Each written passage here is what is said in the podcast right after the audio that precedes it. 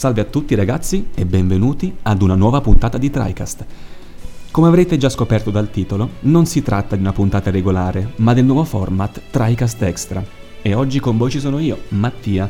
Sì, esatto, Eric è in vacanza, insieme a Matt e Alessio. Il motivo ve lo dirò fra poco. Diciamo prima cos'è Extra. Extra è un format pensato per contenere approfondimenti videoludici. Quindi gli argomenti approfonditi in questo caso possono essere riprese di tematiche già affrontate in TriCast Next, le puntate regolari, ma possono essere anche argomenti totalmente nuovi. Ovviamente il livello di approfondimento sarà diverso da Next, sarà ovviamente più dettagliato e prenderà più tempo. Ci sarà anche un montaggio qualche volta, come in questa puntata, montaggio che potrà riguardare anche l'aspetto musicale. Vedrete. Ora, perché non ci sono Alessio, Eric o Matt? Perché questa puntata, come avete visto dal titolo, copertina e magari anche colonna sonora introduttiva, riguarda la trilogia di Halo.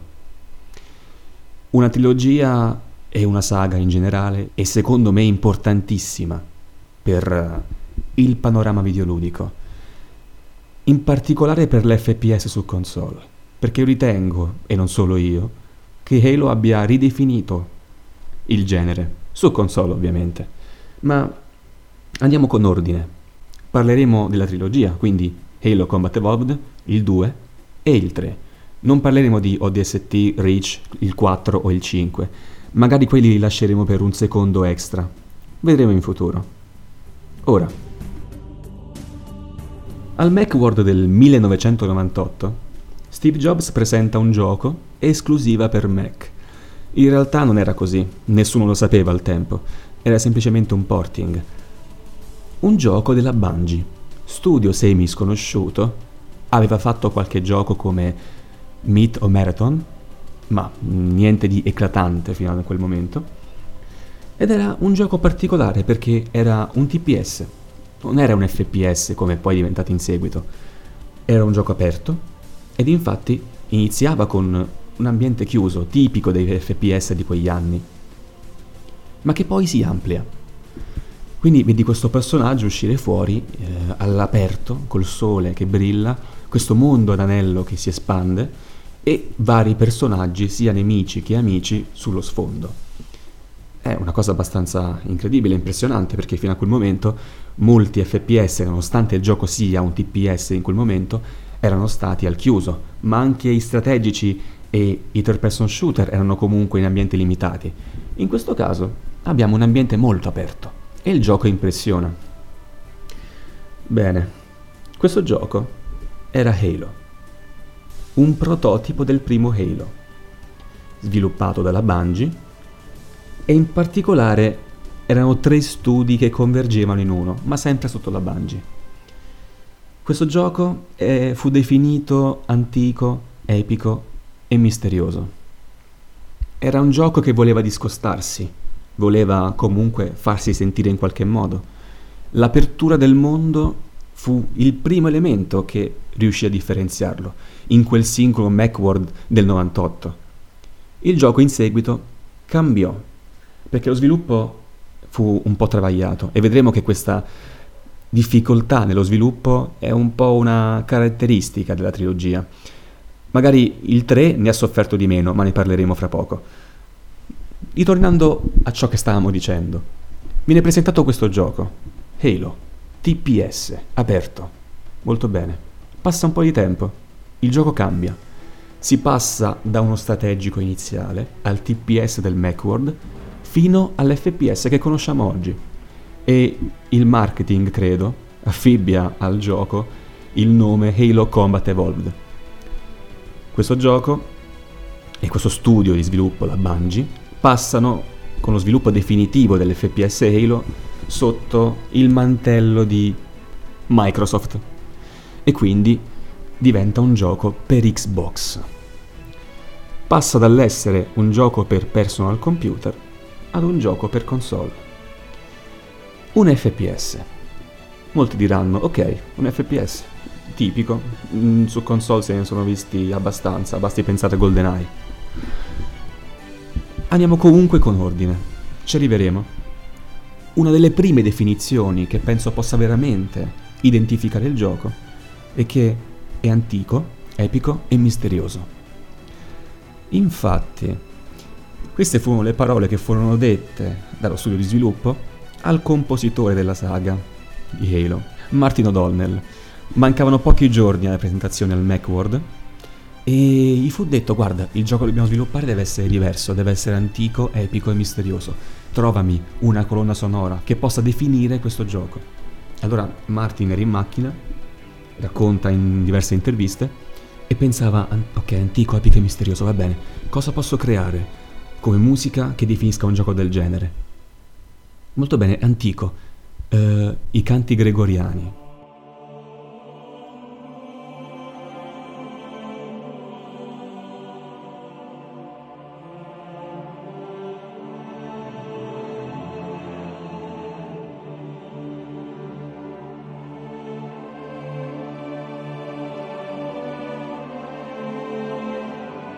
Quindi crea la melodia in macchina tutto questo prima di arrivare in studio che poi definirà Halo per sempre la tipica colonna sonora dei canti gregoriani di Halo epico e misterioso portano all'aggiunta anche di uh, archi ovviamente e di percussioni va bene ma cos'è questo gioco alla fine? ok è un FPS ma cosa ha fatto perché è tanto importante? Beh, si può dire che Halo è il primo gioco su console FPS che è riuscito a definire bene i controlli. Prima di allora era um, difficile comunque concepire e portare un FPS su console. Certo, come detto, è successo anche con GoldenEye, un grande successo su console come FPS. Ma tutti gli altri GoldenEye incluso, erano leggermente scomodi. FPS erano tipicamente per PC, anche per la miglior proba- possibilità di, di colpire il nemico e mirare tramite il mouse. Halo è riuscito ad implementare degli accorgimenti che riuscissero a rendere comodo e giocabile molto bene un FPS anche su console. Quindi tramite accorgimenti come la frizione, il magnetismo e l'accelerazione tramite gli analogici, Halo è riuscito a rendere comodo, possiamo dire, ma rendere anche bello da giocare, un FPS su console. Per farla breve, per esempio, il reticolo del mirino rallentava leggermente una volta sul nemico, oppure i proiettili erano leggermente magnetizzati sul nemico, nel senso che se il reticolo non era ancora rosso, cioè vuol dire che non si stava puntando il nemico, si riusciva comunque a colpirlo. Oppure più si teneva premuto l'analogico, pian piano aumentava la velocità di rotazione. Tutti questi accorgimenti riuscirono a rendere molto bello e giocabile il gioco anche su console. E questa fu una grande innovazione portata da Halo per gli FPS su console. Li rese finalmente giocabili e belli e ovviamente tutti in seguito copiarono, tra virgolette, l'idea. È stata una, una grande aggiunta all'industria. Vi ho appena detto quindi la prima e grandissima introduzione che la Bungie ha portato all'industria finalmente ha reso, come detto tantissime volte fino adesso, giocabile e bello da giocare un FPS su console. Ok, magari chi adesso ha capito questo si sta ancora chiedendo che cavolo è questo gioco, cosa cavolo è Halo e cos'era il primo gioco in particolare. Halo è un FPS sci-fi, è ambientato nel futuro, anno 2552. L'umanità combatte una guerra contro la razza aliena Covenant per motivi ancora sconosciuti, si sono trovati e ci sono stati dei, dei conflitti semplicemente. Ma nel gioco noi interpretiamo Master Chief, un soldato, non un semplice soldato, uno Spartan, soldati geneticamente modificati per essere migliori sul campo, accompagnato dalla sua IA, una IA che in origine controllava la nave in cui è Master Chief a inizio gioco, perché il gioco inizia con un'astronave che esce dall'iperspazio, si trova dispersa nello spazio siderale e di fronte in particolare ad un mondo ad anello, il simbolo di Halo. Il gioco inizia con Master Chief che si sveglia, con un allarme, bisogna combattere i Covenant, ci hanno seguito. Hanno seguito l'astronave, bene, dobbiamo combattere.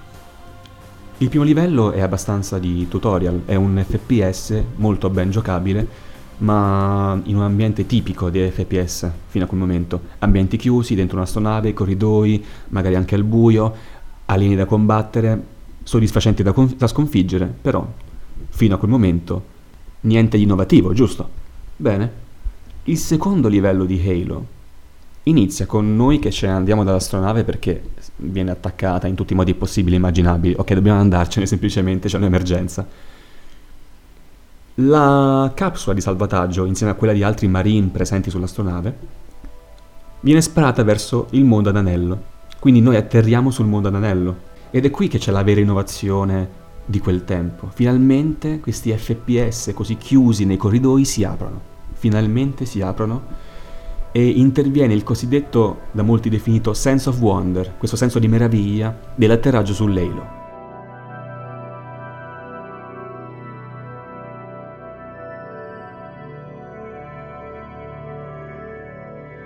Appena atterrati, il gioco si apre, possiamo andare un po' ovunque in questa valle sconfinata, con questo mare enorme nostro, alle nostre spalle, perché siamo su una gigantesca scogliera, e con questo orizzonte che si chiude appunto ad anello e che ci fa appunto intendere che siamo proprio lì, su quel mondo misterioso.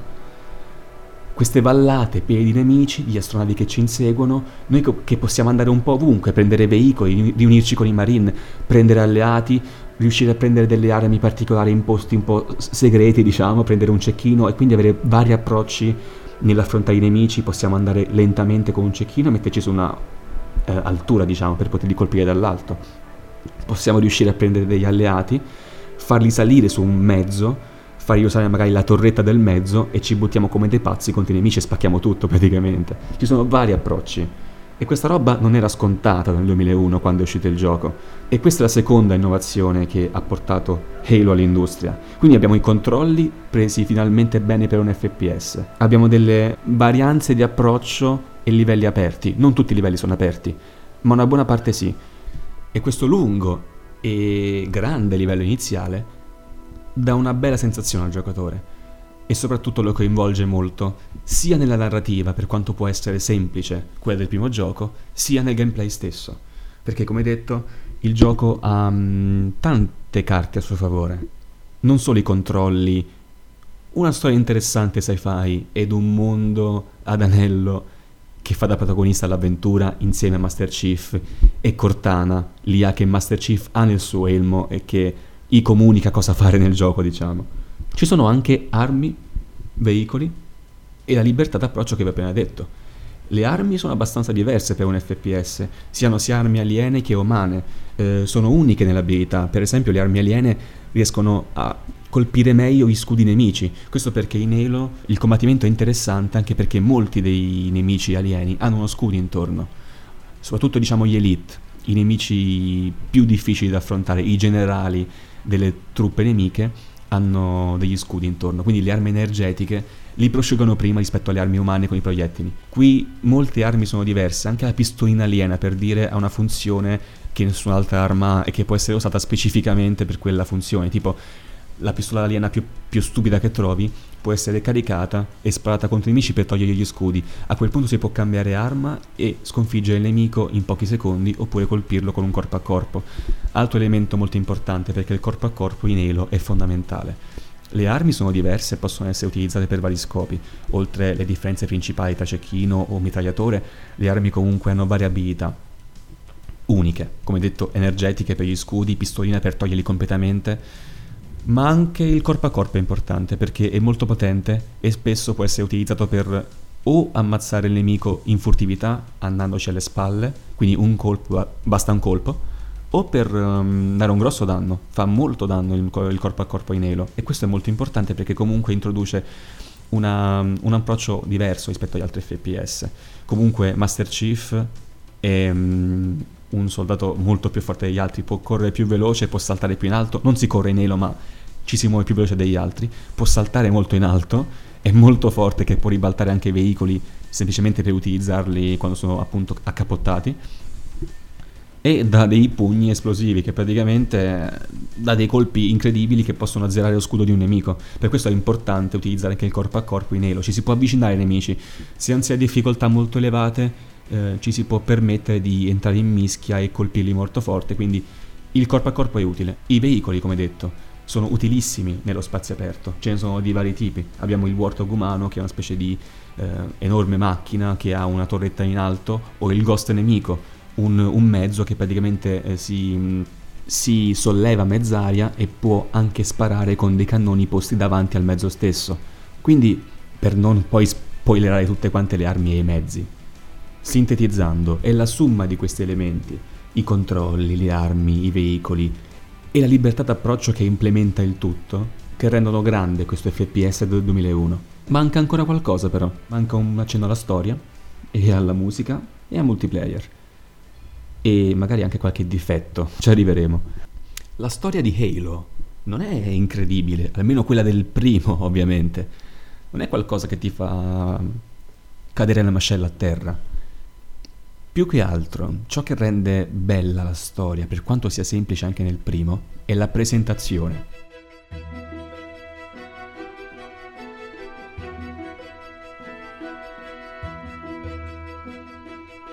Questa frase non è mia, è di un critico su YouTube che ha recensito tutta la saga di Halo.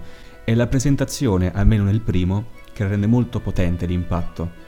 Ho detto la storia è sci-fi, è semplice, c'è una guerra tra umani e alieni, un soldato che deve risolvere un po' tutto, come la, il one man army dei giochi d'azione eh, di sempre praticamente, ed un mondo misterioso, va bene, ma è la presentazione, il design, la tecnologia che è sottesa a questo mondo, il mistero, l'epicità che vi ho detto, il sense of wonder che vi ho detto, e la musica che si omogenizza incredibilmente al gameplay e alla storia, che dà una presentazione che fortifica l'impatto del tutto. La musica in particolare, a parte il design, come ho detto, è molto importante, già il modo ad anello fa il 90% del design del gioco, ma tutti i veicoli sono molto belli da vedere, così come le armi, sono interessanti, anche le strutture presenti sull'anello, ehm, che si mischiano tra il, um, strutture antiche e tecnologiche, danno un, un bel senso al tutto, ma la musica è molto importante in Halo. All'inizio vi ho fatto un aneddoto sulla composizione del main team da parte di Martin O'Donnell, un artista che rispetto tantissimo ed è incredibile e che ha dato un grandissimo contributo alla saga, diventandone non solo più composer, ma anche director per il secondo e il terzo capitolo, insieme ad altri nomi che citerò fra poco, molto importanti per la Bungie ed il gioco in sé.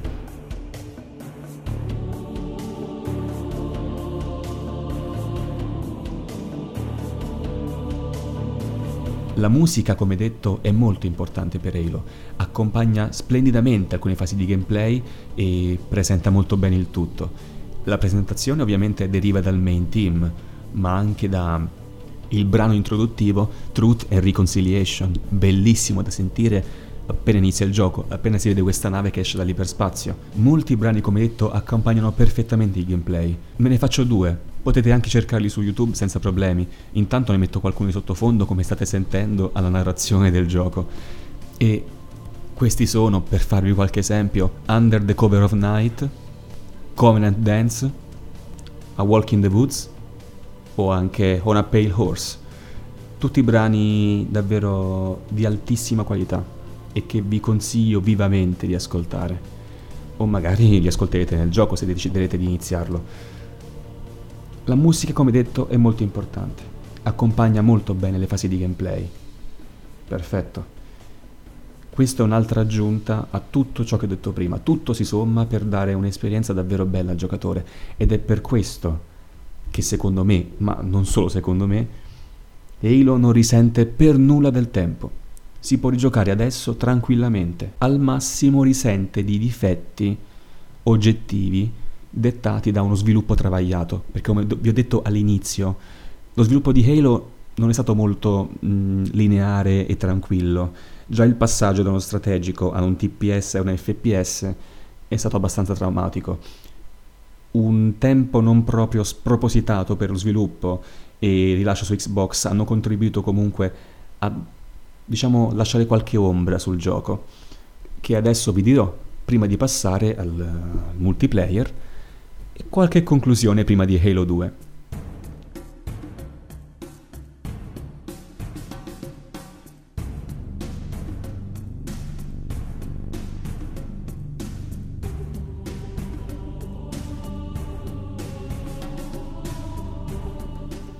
Il gioco non ha enormi difetti, ma quelli che lo riguardano sono concentrati nelle sezioni di combattimento contro certi nemici.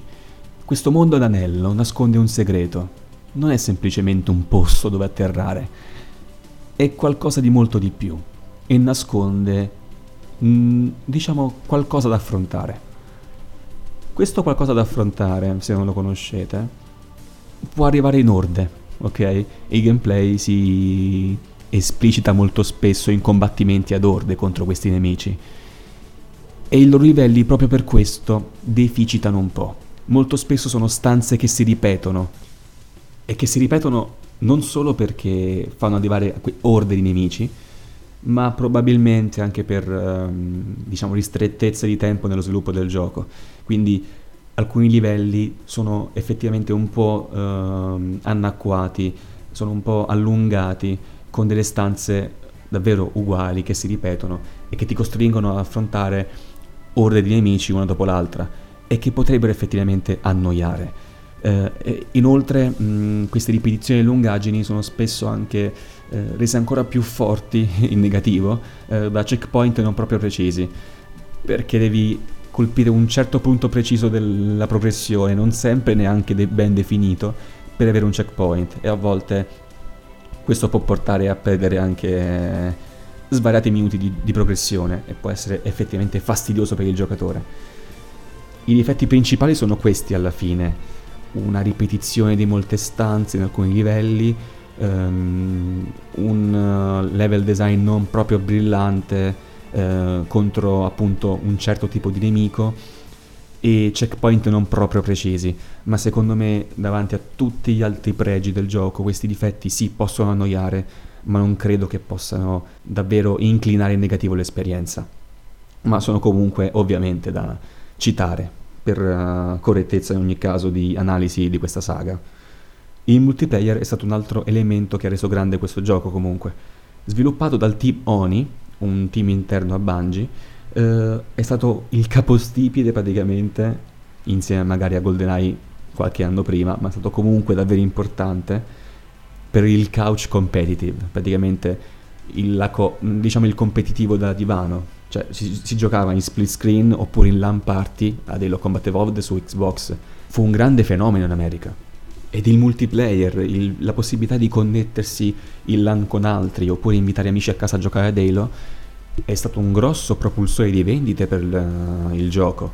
Si dice che si è venduto non tante Xbox ma tantissime copie di Halo.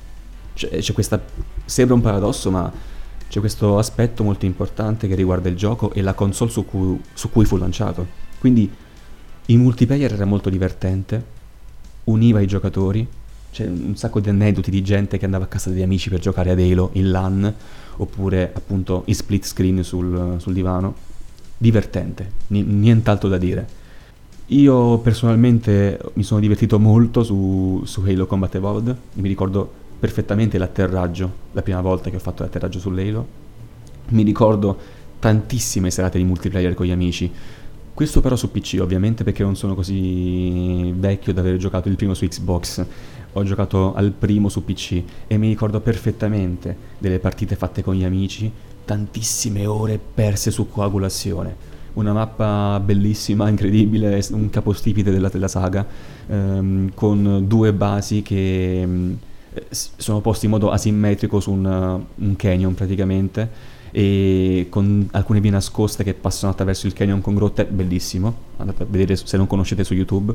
Ho perso tantissime ore sul multiplayer, mi sono divertito come un matto. E questo uh, tantissimi anni dopo che è uscito Halo 1, tantissimi anni dopo, io ho giocato tipo, avrò giocato quando avevo 15-16 anni al primo e non ho sentito per niente che era vecchio. Si, si vedeva che ovviamente era del 2001, ma non, il feeling era comunque molto buono, mi divertivo, non percepivo ehm, eh, il fatto che il gioco fosse vecchio. com- come detto si vedeva, ma mh, non inficiava l'esperienza. Quindi un ricordo del primo bellissimo, sia in singolo sia in multiplayer. Ciò questo fa capire la potenza del primo gioco e di quanto ha rivoluzionato. Un gioco che, come detto, non risente per nulla del tempo, si può giocare tranquillamente adesso e divertirsi comunque. Tiene testa ai FPS moderni, non per motivi tecnologici o per motivi eh, di innovazione che poi sono arrivati dopo o più tardi come eh, grandi set pieces o altro.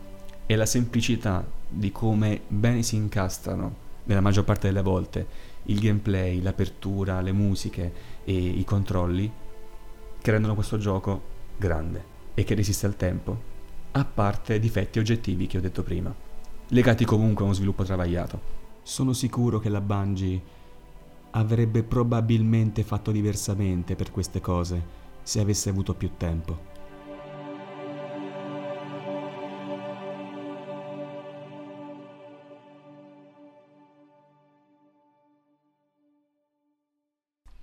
Il primo Halo quindi rivoluzionò l'FPS su console. Nonostante questo, la Bungie non aveva grossi piani e neanche un seguito previsto, ma il grosso, grosso successo di Halo rese possibile e confermato un effettivo secondo capitolo. Per Halo 2 Bungie decise di essere molto ambiziosa. Volle alzare enormemente l'asticella. E riguardo a questo, è importante eh, parlare di Halo 2 partendo dal suo sviluppo travagliato. Infatti in questo extra, come avete già capito, credo, non voglio sviscerare ogni elemento di trama eh, della saga, ma far capire perché ogni capitolo è stato importante e perché appunto Halo è comunque considerato una punta di diamante dell'industria videoludica. Quindi cercherò di ridurre gli spoiler al minimo, ma appunto per le meccaniche e i punti più importanti di ogni capitolo non potrò fare altrimenti che parlarne.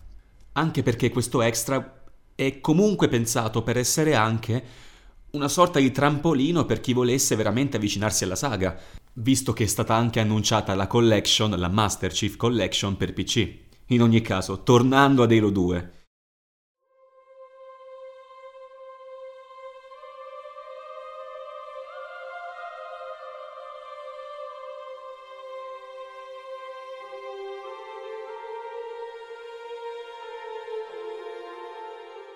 Si può dire che quella di Halo 2 è una storia di ambizione. La Bungie, dopo il primo capitolo, voleva sparare al massimo tutto ciò che aveva e infatti si dotò anche di un nuovo engine grafico per poter sostenere anche a detta loro livelli addirittura 10 volte più grandi rispetto al primo capitolo. Si parlava quasi di next gen praticamente. E alle 3 del 2003 ci fu una demo.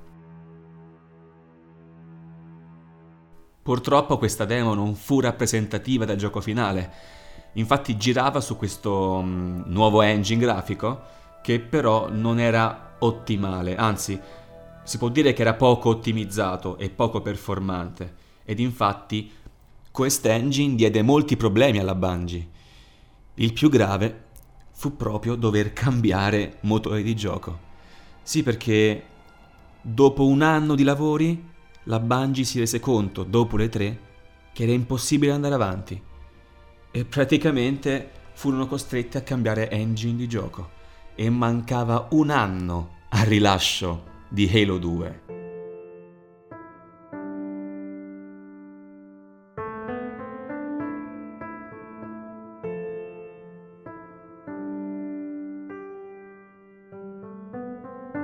Iniziò un periodo terribile per la Bungie Entrò in crunch negativo e lo studio si chiuse in se stesso per un anno lavorando durissimo per poter recuperare tutto il tempo perso. E nonostante eh, tutti i problemi e grazie anche ad un piccolo delay della Microsoft, la Bungie riesce comunque nel miracolo, rilascia, poco dopo, Halo 2 sul mercato. E il mondo non era lì a guardare per nulla, anzi c'era un enorme hype per Halo 2. Quindi è anche da considerare come lo studio abbia lavorato durissimo per rifare praticamente quasi da capo un gioco intero, mentre i fan e non aspettavano praticamente il seguito di uno degli FPS più apprezzati di quegli anni. Il gioco viene quindi rilasciato in un clima di hype pazzesco. Addirittura durante il rilascio e poco prima ci fu anche una campagna virale di marketing chiamata I Love Bees, che praticamente conduceva i giocatori reali in sfide che richiedevano di risolvere enigmi, cercare numeri, fare praticamente de- dei giochi ambientati appunto nel mondo reale, come appunto rispondere a delle cabine telefoniche e sentire delle voci attraverso la cornetta, per poter infine provare Halo 2 in anteprima. In ogni caso, questi problemi dello sviluppo non si limitarono semplicemente a mandare in crunch lo studio, ma ebbero delle forti conseguenze sul gioco. Quasi metà gioco fu tagliata. C'è quasi metà gioco di cut content praticamente. Halo 2 addirittura doveva includere parti della campagna di Halo 3. Quindi è stato qualcosa di forte questo sviluppo travagliato e per fortuna sarà l'ultima volta che sentiremo parlare appunto di sviluppo travagliato riguardante un gioco di Halo.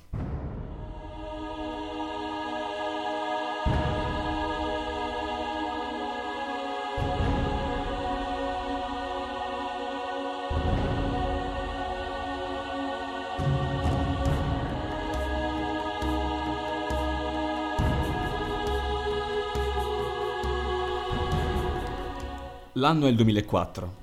Finalmente Halo 2 approda su Xbox.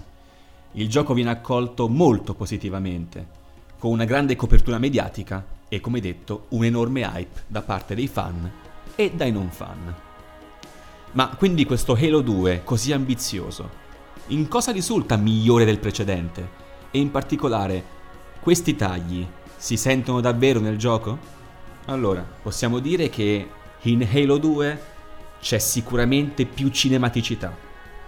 C'è la storia che esplode rispetto al primo, c'è una migliore regia dei, delle cutscene e c'è una maggiore serietà che comunque copre il tutto. Perché il primo Halo, nonostante tutto, nella sua storia, nella sua progressione, anche nelle battute, non si prendeva molto sul serio. Il secondo, già abbastanza.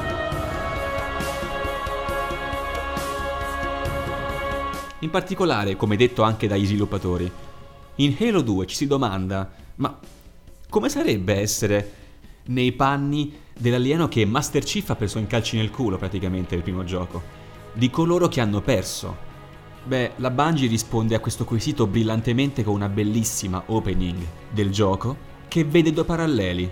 Da una parte Master Chief e l'umanità e dall'altra la razza dei Covenant in particolare in Halo 2 viene molto approfondita questa razza, che non è un'unica razza, anzi Covenant sono appunto un agglomerato di razze aliene che combattono per un certo obiettivo, che non vi dico, ma tutto ciò, la loro politica, la loro città dove appunto tutte queste razze convergono, alta opera, il mistero di Halo e di ciò che cercano i Covenant viene molto approfondito.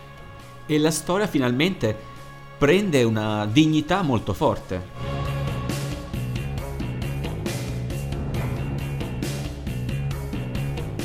Oltre poi le cutscene davvero molto belle, alcune praticamente iconiche, il gioco comunque si migliora anche nelle meccaniche.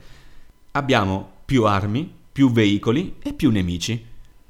Per le armi c'è una grandissima aggiunta che poi sarà grande protagonista anche del multiplayer e per i giochi a venire il cosiddetto Battle Rifle, il BR per gli amici, un fucile semiautomatico che spara raffiche di tre colpi e che permette praticamente di mirare. Sì, perché piccolo dettaglio che mi sono scordato per tutta la narrazione di Halo 1.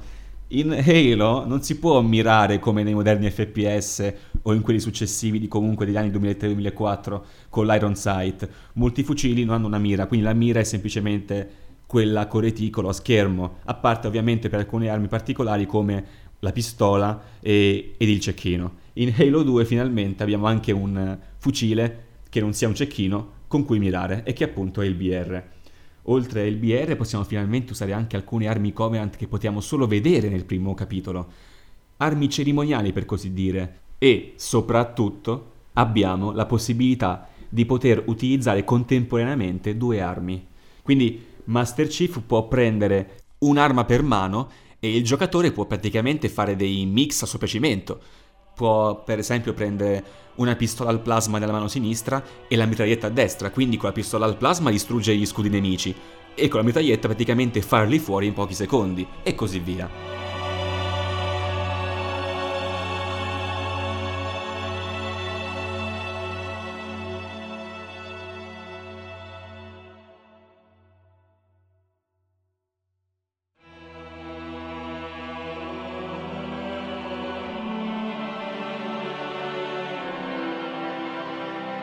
Anche i veicoli aumentano in questo secondo capitolo, ed in particolare alcuni veicoli hanno delle abilità speciali. Per esempio il Ghost, oltre a poter sparare, può praticamente anche utilizzare una sorta di turbo. Tra i nuovi nemici invece possiamo trovare i droni, praticamente degli insetti che volano dappertutto, che sparano con pistola al plasma, quindi praticamente abbastanza tosti in alcune zone, e anche i Brute, una seconda razza molto più importante di quello che sembra, che si aggiunge appunto all'agglomerato Covenant.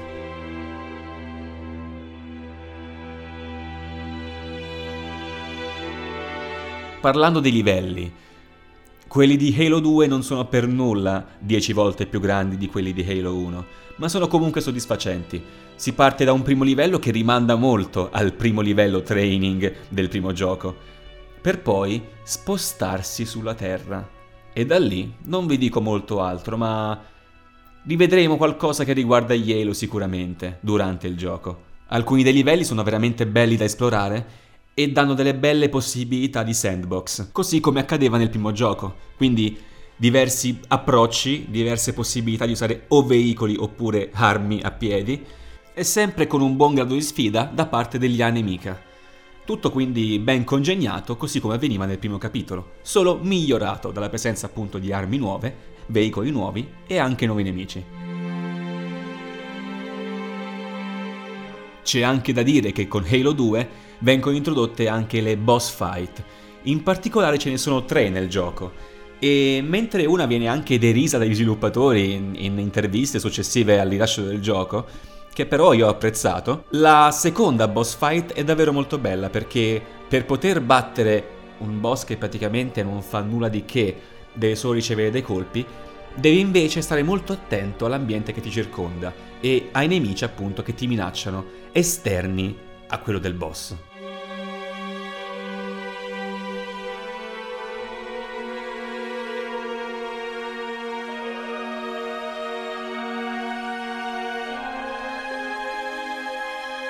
Purtroppo bisogna dire che persiste in alcuni punti il problema delle stanze ripetute, anche in questo caso con eh, orde di nemici da affrontare. Questo difetto, che si trasmette anche nel secondo gioco, purtroppo tende a rendere un po' tediosi alcuni passaggi. E accanto al problema della persistenza di queste stanze ripetute, la boss fight finale è, un po' meh, non è molto divertente da affrontare e si riduce al dover aspettare una certa azione per poter poi fare dell'effettivo danno al nemico.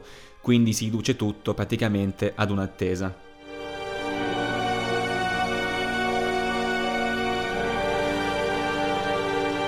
È possibile ovviamente che le stanze ripetute e quindi le lungaggini inutili di alcuni livelli siano colpa dei tagli fatti dalla Bungie eh, purtroppo sul gioco testimoniato anche dal fatto che alcune cutscene sembrano mancare di alcuni punti fondamentali, sembrano fermarsi troppo presto o sembrano mancare dei dialoghi che facciano da ponte tra una scena e l'altra. Quindi diciamo che i tagli si vedono, non solo in alcuni livelli che presentano, come detto, eccessive lungaggini, ripetizioni e possiamo dire un po' di svogliatezza nel loro concepimento, ma anche appunto in alcune sezioni di storia. E ciò testimonia quanto appunto questi tagli abbiano comunque inficiato sul prodotto finale, nonostante sia molto valido, si notano appunto eh, delle mancanze, diciamo.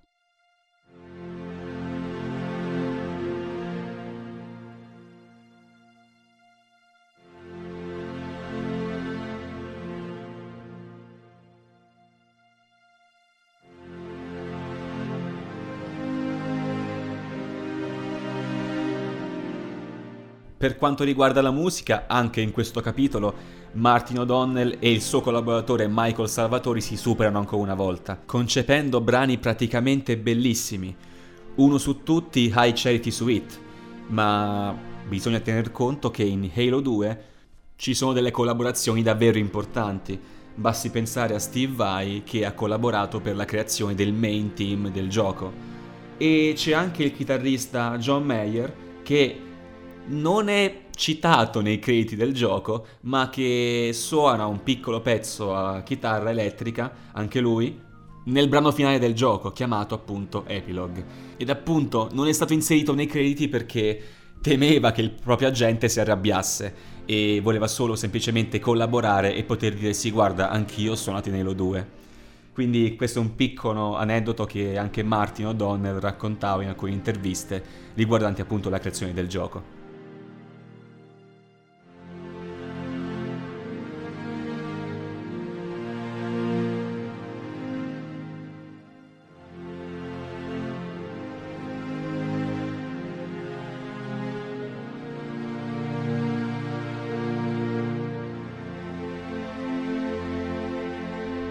Halo 2 non ha innovato gli FPS come è accaduto col primo gioco. Ovviamente era quasi impossibile, ha semplicemente migliorato la formula, sia dal punto di vista della storia, rendendola più cinematica e molto più interessante, sia dal punto di vista del gameplay, mantenendo più o meno il sandbox, mantenendo la diversità delle armi, ma aggiungendone appunto delle altre, così come veicoli, nemici quindi con nuove meccaniche e qualche boss fight. Ma la vera innovazione avvenuta con Halo 2 riguarda il multiplayer.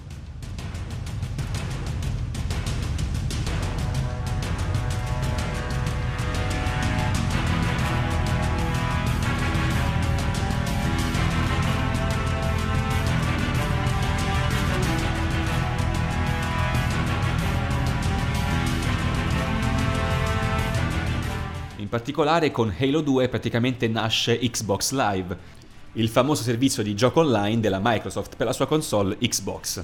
Infatti Halo 2 fu uno dei primi a sfruttare ed elevare il sistema dell'Xbox Live, in particolare grazie appunto alla funzione di matchmaking, il sistema che accoppia giocatori online con riguardo appunto per il loro livello di abilità e quindi per le loro skill.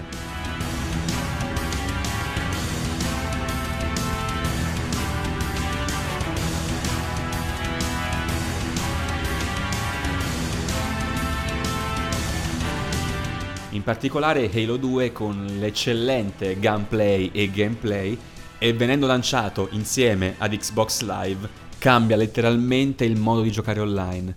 Non solo c'è possibilità appunto di poter fare matchmaking, ma di poter fare split screen anche online. Praticamente la gente continua comunque a riunirsi a casa degli altri, anche quando non c'è più bisogno per forza di giocare in LAN. L'online di Halo 2 diventa giocatissimo, famosissimo anche per la possibilità di poter intraprendere dei custom game, quindi dei giochi con delle impostazioni modificate, quindi divertirsi con gli amici senza per forza dover entrare in un ambiente competitivo. Le mappe di Halo 2 in particolare sono grandemente apprezzate nella comunità dei giocatori online e sono considerate alcune delle migliori mai fatte, basti pensare Zanzibar su tutte. Andate a cercarla perché è una mappa famosissima e sono mappe anche dinamiche perché con dei pulsanti nascosti al loro interno, non tutte le mappe ma alcune, possono presentare la possibilità di cambiare la morfologia della mappa oppure inserire alcuni elementi prima assenti, modificando quindi l'esperienza di gioco e la, il match in generale.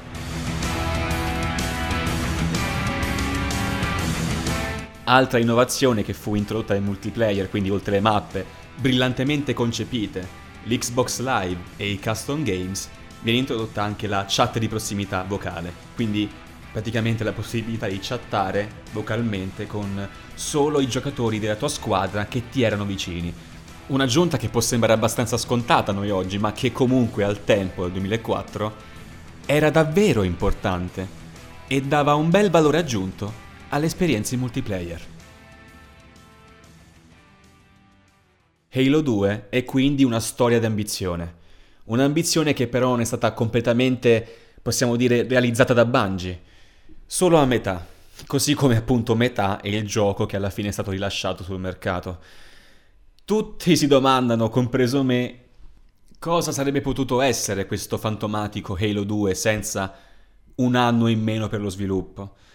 Non lo sapremo forse mai, ma abbiamo appunto qualche indizio, come vi ho già detto, di livelli tagliati, una campagna che avrebbe dovuto comunque includere anche parte di Halo 3, delle meccaniche di gameplay probabilmente aggiuntive e una storia più ampia, ma possiamo vedere come nonostante tutto, chi ha giocato come me il gioco lo sa, il prodotto che è arrivato sul mercato è comunque più che degno ed è riuscito a comunque incontrare le aspettative dei fan. La Bungie forse non ha fallito per il pubblico, ma ha fallito per se stessa, non riuscendo comunque a presentare il gioco che voleva. È vero, Halo 2 è stata una rivoluzione per il gioco online, ma probabilmente Bungie non ha fatto tutto ciò che poteva per poter veramente realizzare il loro gioco dei sogni praticamente, ma sapranno riscattarsi. Perché alle 3 del 2006 la Bungie presenta un teaser un teaser che introduce qualcosa. Un qualcosa che oggigiorno può essere presentato con un semplice accordo.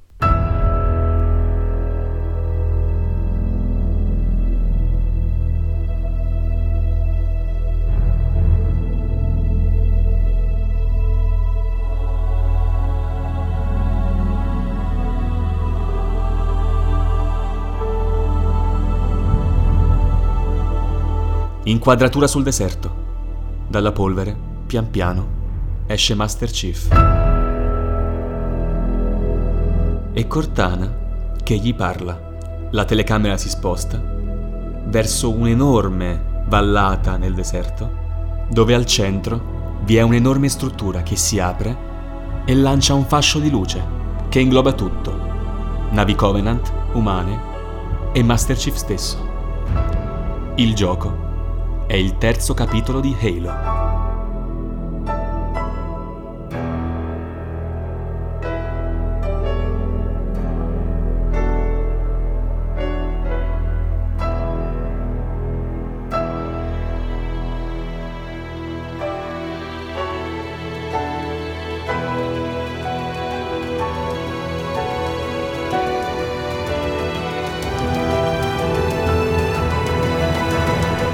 Bungie, nonostante i problemi di sviluppo in Halo 2, riceve comunque, come detto, una grande critica e consenso nei confronti del secondo capitolo. E forte di questo grande successo, in ogni caso, questa volta era già pronta lo sviluppo del terzo capitolo. Ed il finale di Halo 2, a causa comunque dei tagli di sviluppo, dava per scontata la presenza di un terzo e finale capitolo della saga. Infatti, un claim spesso mostrato nella campagna di marketing è Finish the fight, finisci la battaglia. Anche stavolta l'hype era alle stelle e ritengo che la campagna di marketing di lancio per Halo 3 è stata una delle migliori mai fatta.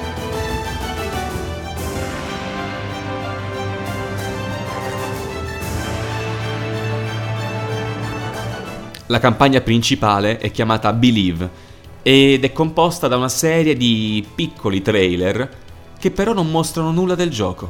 Praticamente la campagna Believe ruota intorno a una cosa che i sviluppatori danno già per scontata, e cioè la fine della guerra. La guerra è finita, non si sa bene come e con che conseguenze, ma si sa che è finita. Questo viene mostrato praticamente già nei trailer della campagna Believe. E si mostrano delle interviste ai veterani di guerra, della guerra appunto accaduta nel terzo capitolo. E possiamo dire che comunque si portava già dal secondo. Le interviste a questi veterani sono veramente bellissime, sembrano veramente realistiche e soprattutto inseriscono in particolare i fan in un certo mood per l'uscita di Halo 3.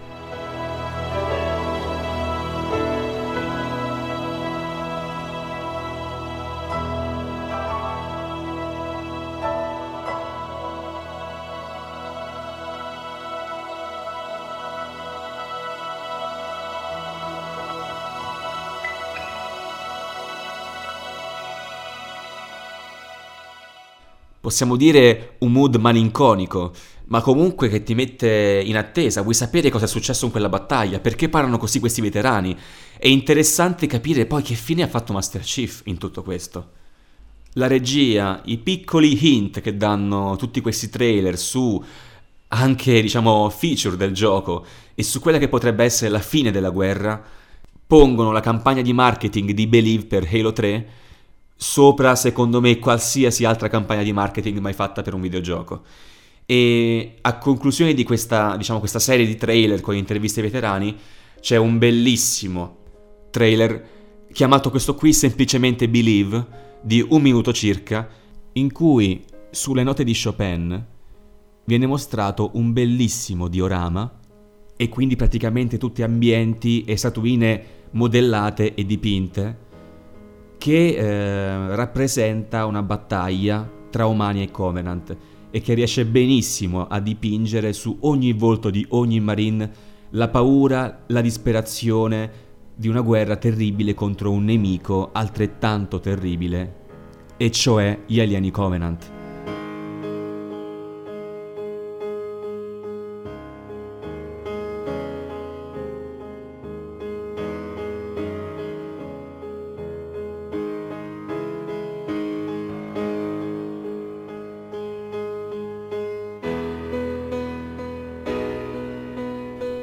Questo trailer poi finisce con una ripresa su un Master Chief apparentemente sconfitto e che ad un certo punto smette di essere una semplice statuina dipinta e alza il capo.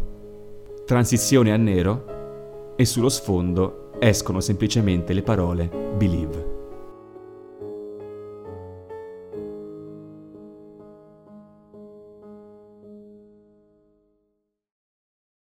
Insieme alla campagna Believe e a un corto creato da Neil Blomkamp, regista anche di District 9, Elysium e Ceppi, e una grande copertura mediatica, come è successo anche per Halo 2, il terzo capitolo di Halo viene lanciato il 25 settembre 2007 su Xbox 360 e verso la fine dell'anno ha già venduto 8 milioni di copie. Finalmente possiamo dire che questa volta non vi furono problemi di produzione, come detto lo sviluppo era iniziato già poco dopo il rilascio del secondo capitolo ed inoltre il team della Bungie, grazie alle nuove possibilità offerte dall'HD e appunto da Xbox 360, poté finalmente esprimere al massimo ciò che voleva fare già con Halo 2. L'assenza di problemi di sviluppo, ma anche come detto le nuove opportunità, hanno permesso infatti, secondo me, ma secondo anche molti altri, alla Bungie di consegnare la migliore esperienza di Halo della trilogia. Ma perché questo? Cosa è cambiato stavolta? Anche stavolta ritengo che è necessario fare riferimento ad alcune evidenze dello sviluppo, in particolare ad alcune frasi uh, dette da Joseph Staten, writer and director di Halo, Martin O'Donnell, come detto composer ma anche director, e Jason Jones, il project lead. Inoltre c'è anche una dichiarazione molto bella di CJ Covan, che sarebbe il cinematic director che diremo fra poco.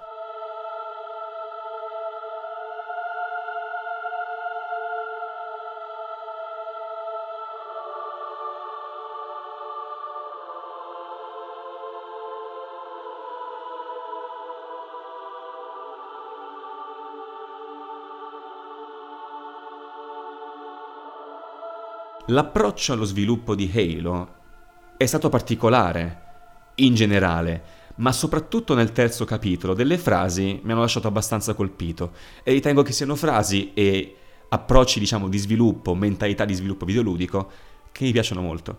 In particolare i sviluppatori della Bungie affermano di non voler togliere al giocatore la facoltà d'azione, senza far accadere le cose nelle cinematic. Questo non è sempre vero, diciamo, ma soprattutto cercano di, eh, diciamo, essere fedeli il più possibile a questa loro affermazione in Halo 3.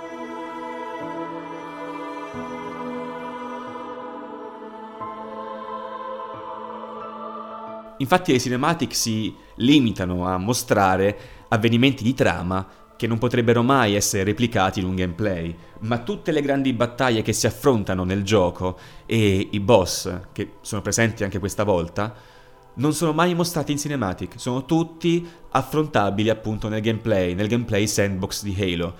E tutto questo risulta in un avvicinamento del giocatore all'esperienza videoludica. Non viene tolta nessuna facoltà d'azione da esso, appunto. Un'affermazione molto bella che riguarda invece la storia strettamente è che non c'è nessun senso di azione eroica se non c'è nessuna reale conseguenza. E questa cosa, per chi giocherà ad Halo, appunto il terzo, sarà abbastanza evidente. Si cerca sempre di porre una conseguenza ad una certa azione eroica. E fidatevi che nella campagna di, di Halo 3 questo è abbastanza evidente. Questa è stata comunque un'altra affermazione molto bella che mi è piaciuta e che ho comunque visto rispecchiata nel gioco finale, quindi ecco perché ve la sto dicendo. Un'altra bella uh, frase detta dagli sviluppatori, in questo caso da appunto CJ Cowan, il Cinematic Director, è che quando mostra una cutscene, lui diceva, cosa trattiene il giocatore da skippare tutto? Ecco, questo si riflette grandemente nelle cinematic di Halo 3 perché sono davvero tutte incredibili e non ti fanno neanche pensare per un secondo di skippare la scena. Ve ne sono altre due poi di affermazioni. Una che riguarda il nemico. Nel terzo capitolo di Halo, per alcuni avvenimenti interni ai Covenant, ci ritroveremo ad affrontare nemici diversi dal resto della saga. E quindi si vede come nello studio erano molto interessati a concepire bene questo nemico, a renderlo interessante per il giocatore.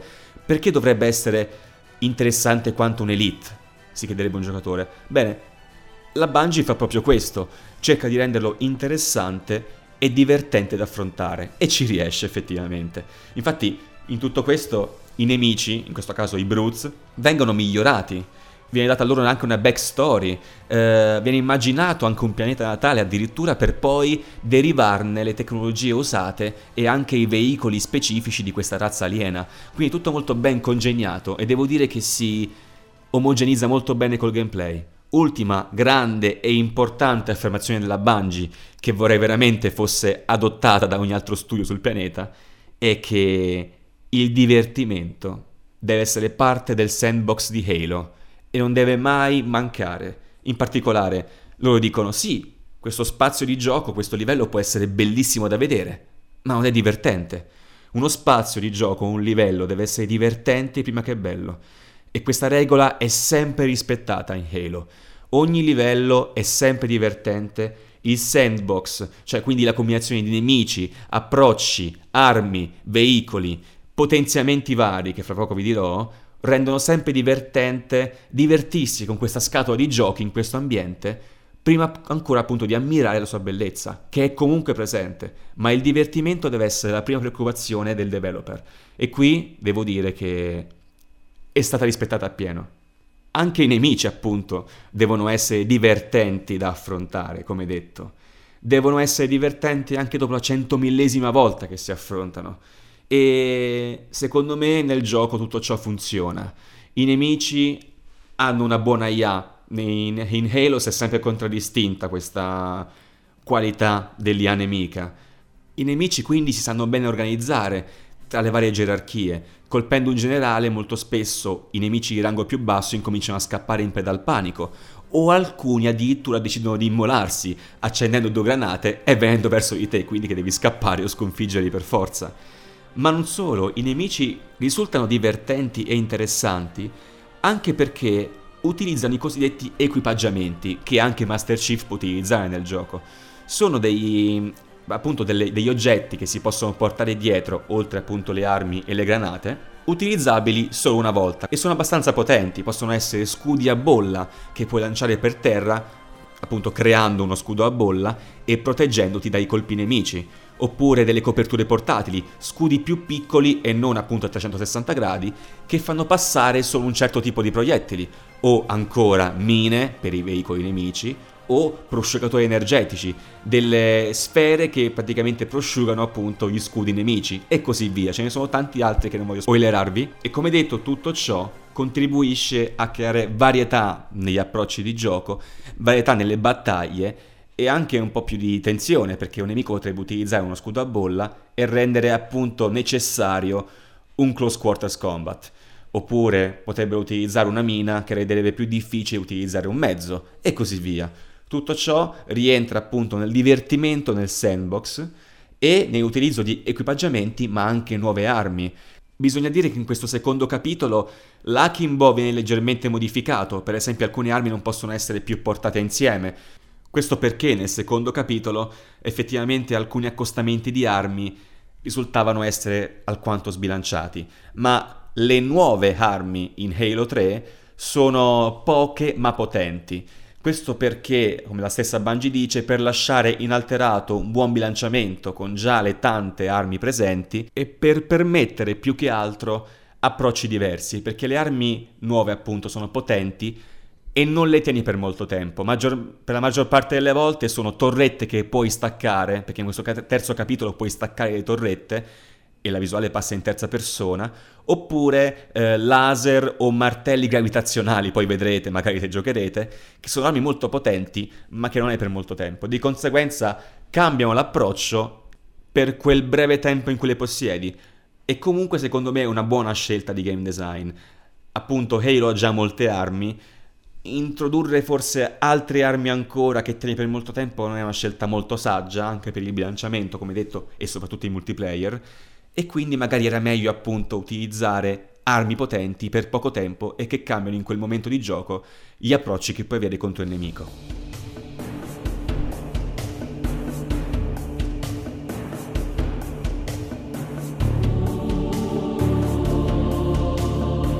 Ovviamente non vorrei ripetermi, ma anche i veicoli eh, si aggiungono al sandbox e al concetto di divertimento e qui abbiamo veicoli molto divertenti come per esempio il chopper, veicolo brute, indicato particolarmente per buttarsi col turbo contro i nemici e far esplodere i loro mezzi, perché il chopper praticamente diciamo che può fungere da ariete improvvisato. Anche l'estetica in Halo 3 non si risparmia per niente. Alcuni livelli sono veramente belli, ragazzi. Basti pensare al livello chiamato Arca. Non vi dico nulla, ma quando vedrete su internet o giocherete vi renderete conto come esplode veramente il design dei livelli, ma anche il design dell'estetica generale del gioco in questo capitolo. E secondo me l'estetica, e parlo dell'estetica non della grafica in sé, di Halo 3 è insuperata. Guardate qualche video e vi renderete conto come tutti i modelli vengono trattati allo stesso modo e con stessa dignità e di come le armature siano veramente belle da vedere in questo gioco. Per esempio, nei nuovi capitoli sembrano molto plasticose, molto finte. E invece in Halo 3 sono veramente realistiche, hanno veramente una bella estetica. Prima di arrivare a ciò che ha portato Halo 3 come rivoluzione nel mercato, parliamo un secondo brevemente della storia e di ciò che l'accompagna.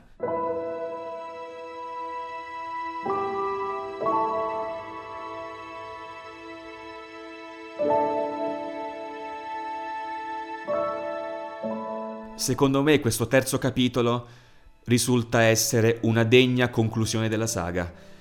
Molti sono divisi sull'effettiva bellezza della campagna di Halo 3.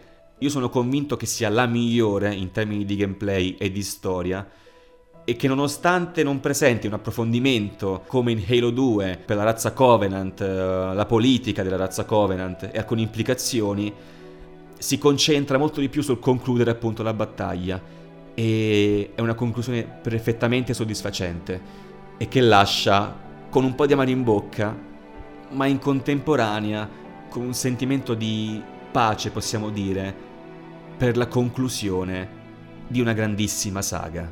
Chi ha giocato penso capirà, chi giocherà spero possa provare le mie stesse sensazioni.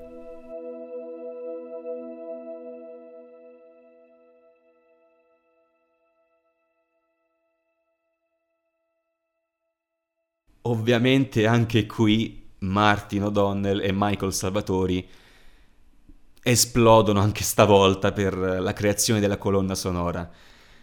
Qui possiamo dire che alcuni si lamentano perché sono per la maggior parte rimaneggiamenti di vecchie host, ma secondo me sono fatti veramente ad arte e risulta davvero difficile lamentarsi della colonna sonora in questo gioco. In particolare vi consiglio di ascoltare One Final Effort, Black Tower, Out of Shadows e Keep What Still. Ovviamente le trovate tutte quante su YouTube, basta cercare comunque la host completa di Halo 3 e ragazzi preparatevi a un viaggio veramente fantastico, un viaggio musicale veramente fantastico, incredibile.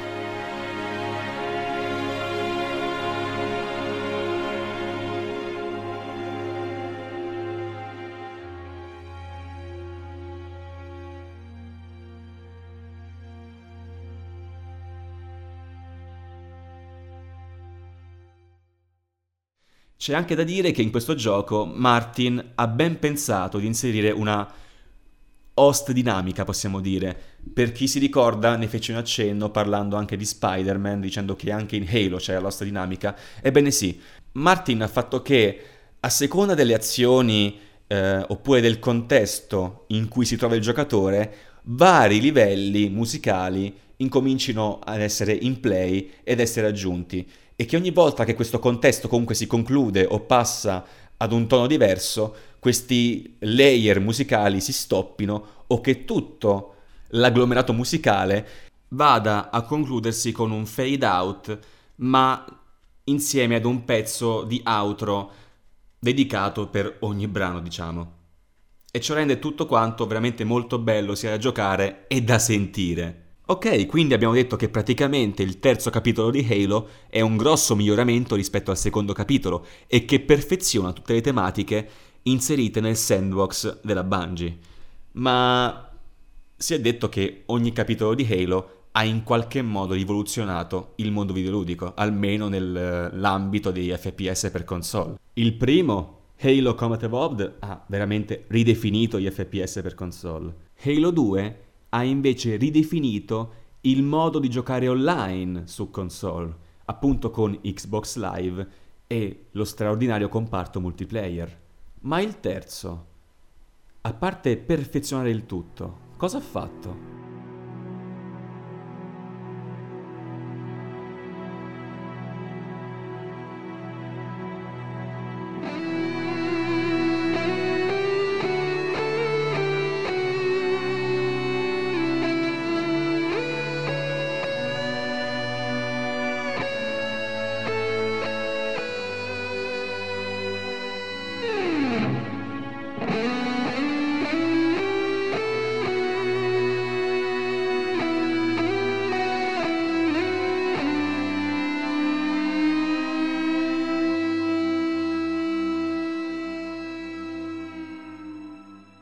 Terzo gioco ha portato un pacchetto veramente completo, come FPS di punta per console di quel periodo.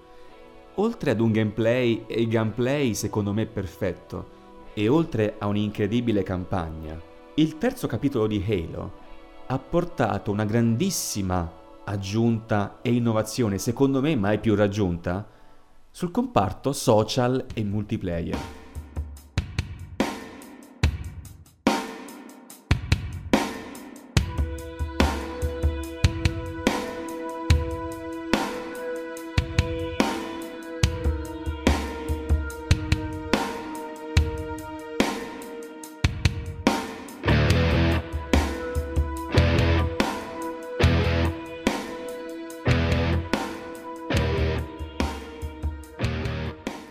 Il gioco non ti permette solo di giocare in coop split screen o online alla campagna. Non ti permette semplicemente di giocare in multiplayer con gli amici. Halo 3 porta ben quattro innovazioni, che sono per così dire social, ma che si intrecciano fortemente col multiplayer. E sono la fucina, la modalità cinema, i custom games e il file share. La fucina è praticamente una modalità in cui puoi prendere qualsiasi mappa multiplayer del gioco e modificarla a tuo piacimento. puoi modificare strutture, inserire punti di respawn, oggetti, modificare eh, settaggi di gioco e così via. Poi praticamente eh, hai veramente una fucina con la quale puoi forgiare una mappa che piaccia a te e che puoi giocare insieme ai tuoi amici. Puoi creare un campo in cui si gioca con una palla da portare da un punto all'altro. E, e ciò è stato veramente fatto e si chiama Griffball, famosissima modalità multiplayer creata con Fucina per il terzo capitolo di Halo. Oppure puoi creare una variante multiplayer di mappe che conosci già.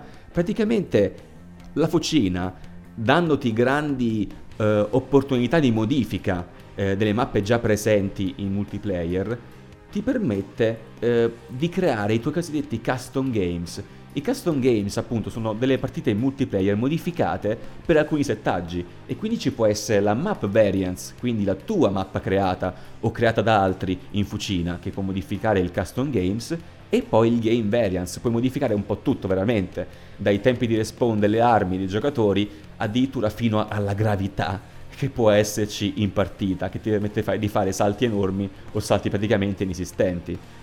Tutto questo quindi porta ad un incredibile livello di personalizzazione dell'esperienza e di grandissimo divertimento con gli amici o anche sconosciuti. Sì, perché il file share unito alla fucina e ai custom games incrementa il tutto, cioè incrementa l'esperienza del tutto perché ti permette di poter condividere con gli altri le tue creazioni in fucina. Quindi puoi condividere le map e game variants. E non solo, perché in Halo 3 c'è anche la modalità cinema. Praticamente ogni partita, che sia in multiplayer, in fucina, in coop in campagna, in campagna in singolo, viene sempre registrata e tu, sempre in un certo lasso di tempo, che mi pare che fosse di 7 giorni circa, puoi vedere tutti questi replay puoi creare dei, delle piccole clip per dimostrare che hai fatto un certo headshot in una partita di multiplayer, puoi fare una foto di un momento della campagna e tutte queste cose puoi condividerle sempre col file share. Addirittura esisteva il Bungie Pro che si poteva acquistare e che era semplicemente un maggior spazio di archiviazione online per tutte le foto, map variants, game variants, creazioni in fucina e così via, che potevi condividere con gli amici. Gli amici potevano scaricare o a loro volta ricondividere le loro creazioni, eh, screenshot di altri, video di altri e così via. Tutto questo, la fucina, la coop, il cinema, i custom games, il file share, rendevano incredibilmente social, e lo appunto intendo nel modo buono, l'esperienza multiplayer di Halo 3. A tutto ciò ovviamente si aggiungeva un incredibile, anche stavolta multiplayer, con delle playlist sia social, veramente si chiamavano social, erano praticamente le non competitive, come Big Battle, eh, praticamente erano delle grosse mappe con eh, pare 24 giocatori che combattevano, i normali deathmatch e si passava poi anche alle ranked playlist e quindi roba da, da, ragazzoni come gli LMLG, quindi le partite con i settaggi ufficiali dei tornei di Halo di quel tempo. E poi ogni tanto c'erano anche le playlist speciali, come le partite che si giocavano ogni 7 del mese, perché il 7 è il numero fortunato di Bungie. E queste partite avevano delle varianze, praticamente potevano essere le cosiddette partite zombie, in cui c'erano un team di nemici con le spade energetiche, l'altro team solo con fucili a pompa, e chi viene ucciso dai zombie, che sono quelli con le spade, diventano zombie a sua volta, e si ritrova a combattere contro i suoi ex compagni di squadra.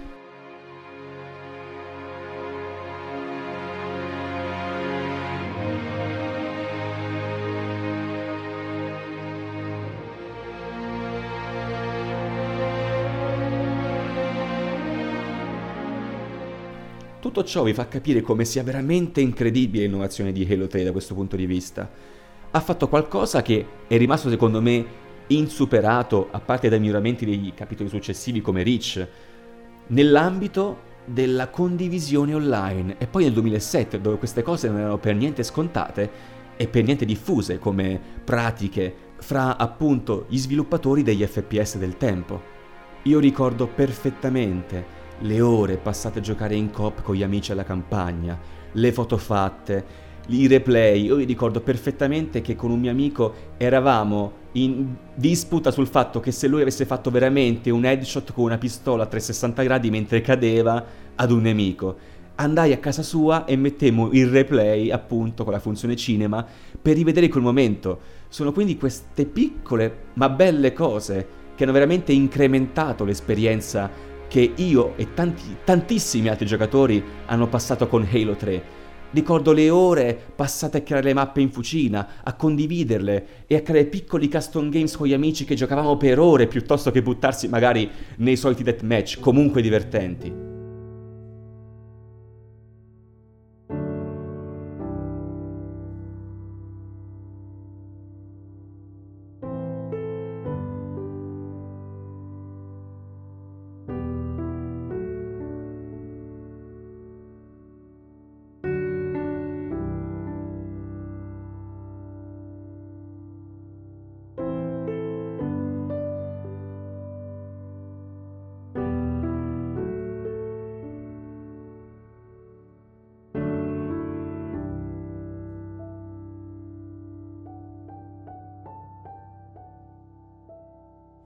Conclusione, quindi, io ritengo che veramente il terzo capitolo di Halo sia una degna conclusione e non solo alla storia della saga, ma un percorso creativo di uno studio come la Bungie che nonostante gli innumerevoli problemi non si è tirata mai indietro.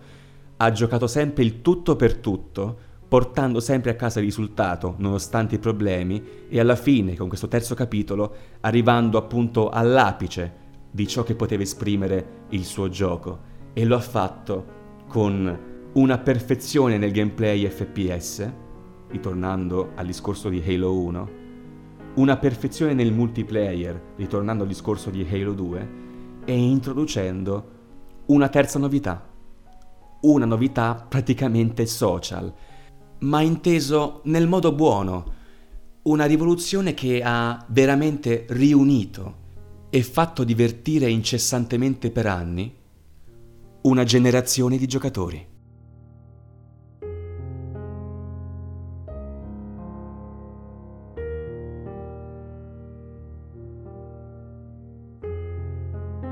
Bene ragazzi, con questo si conclude questo extra sulla trilogia di Halo. Spero vi sia piaciuto, che abbia potuto appassionare o per meglio dire interessare i non giocatori della saga e quindi di averli un po' spinti ad avvicinarsi e magari iniziarla, o aspettate magari li lascio su PC, e di aver emozionato magari coloro che conoscono già questa incredibile trilogia.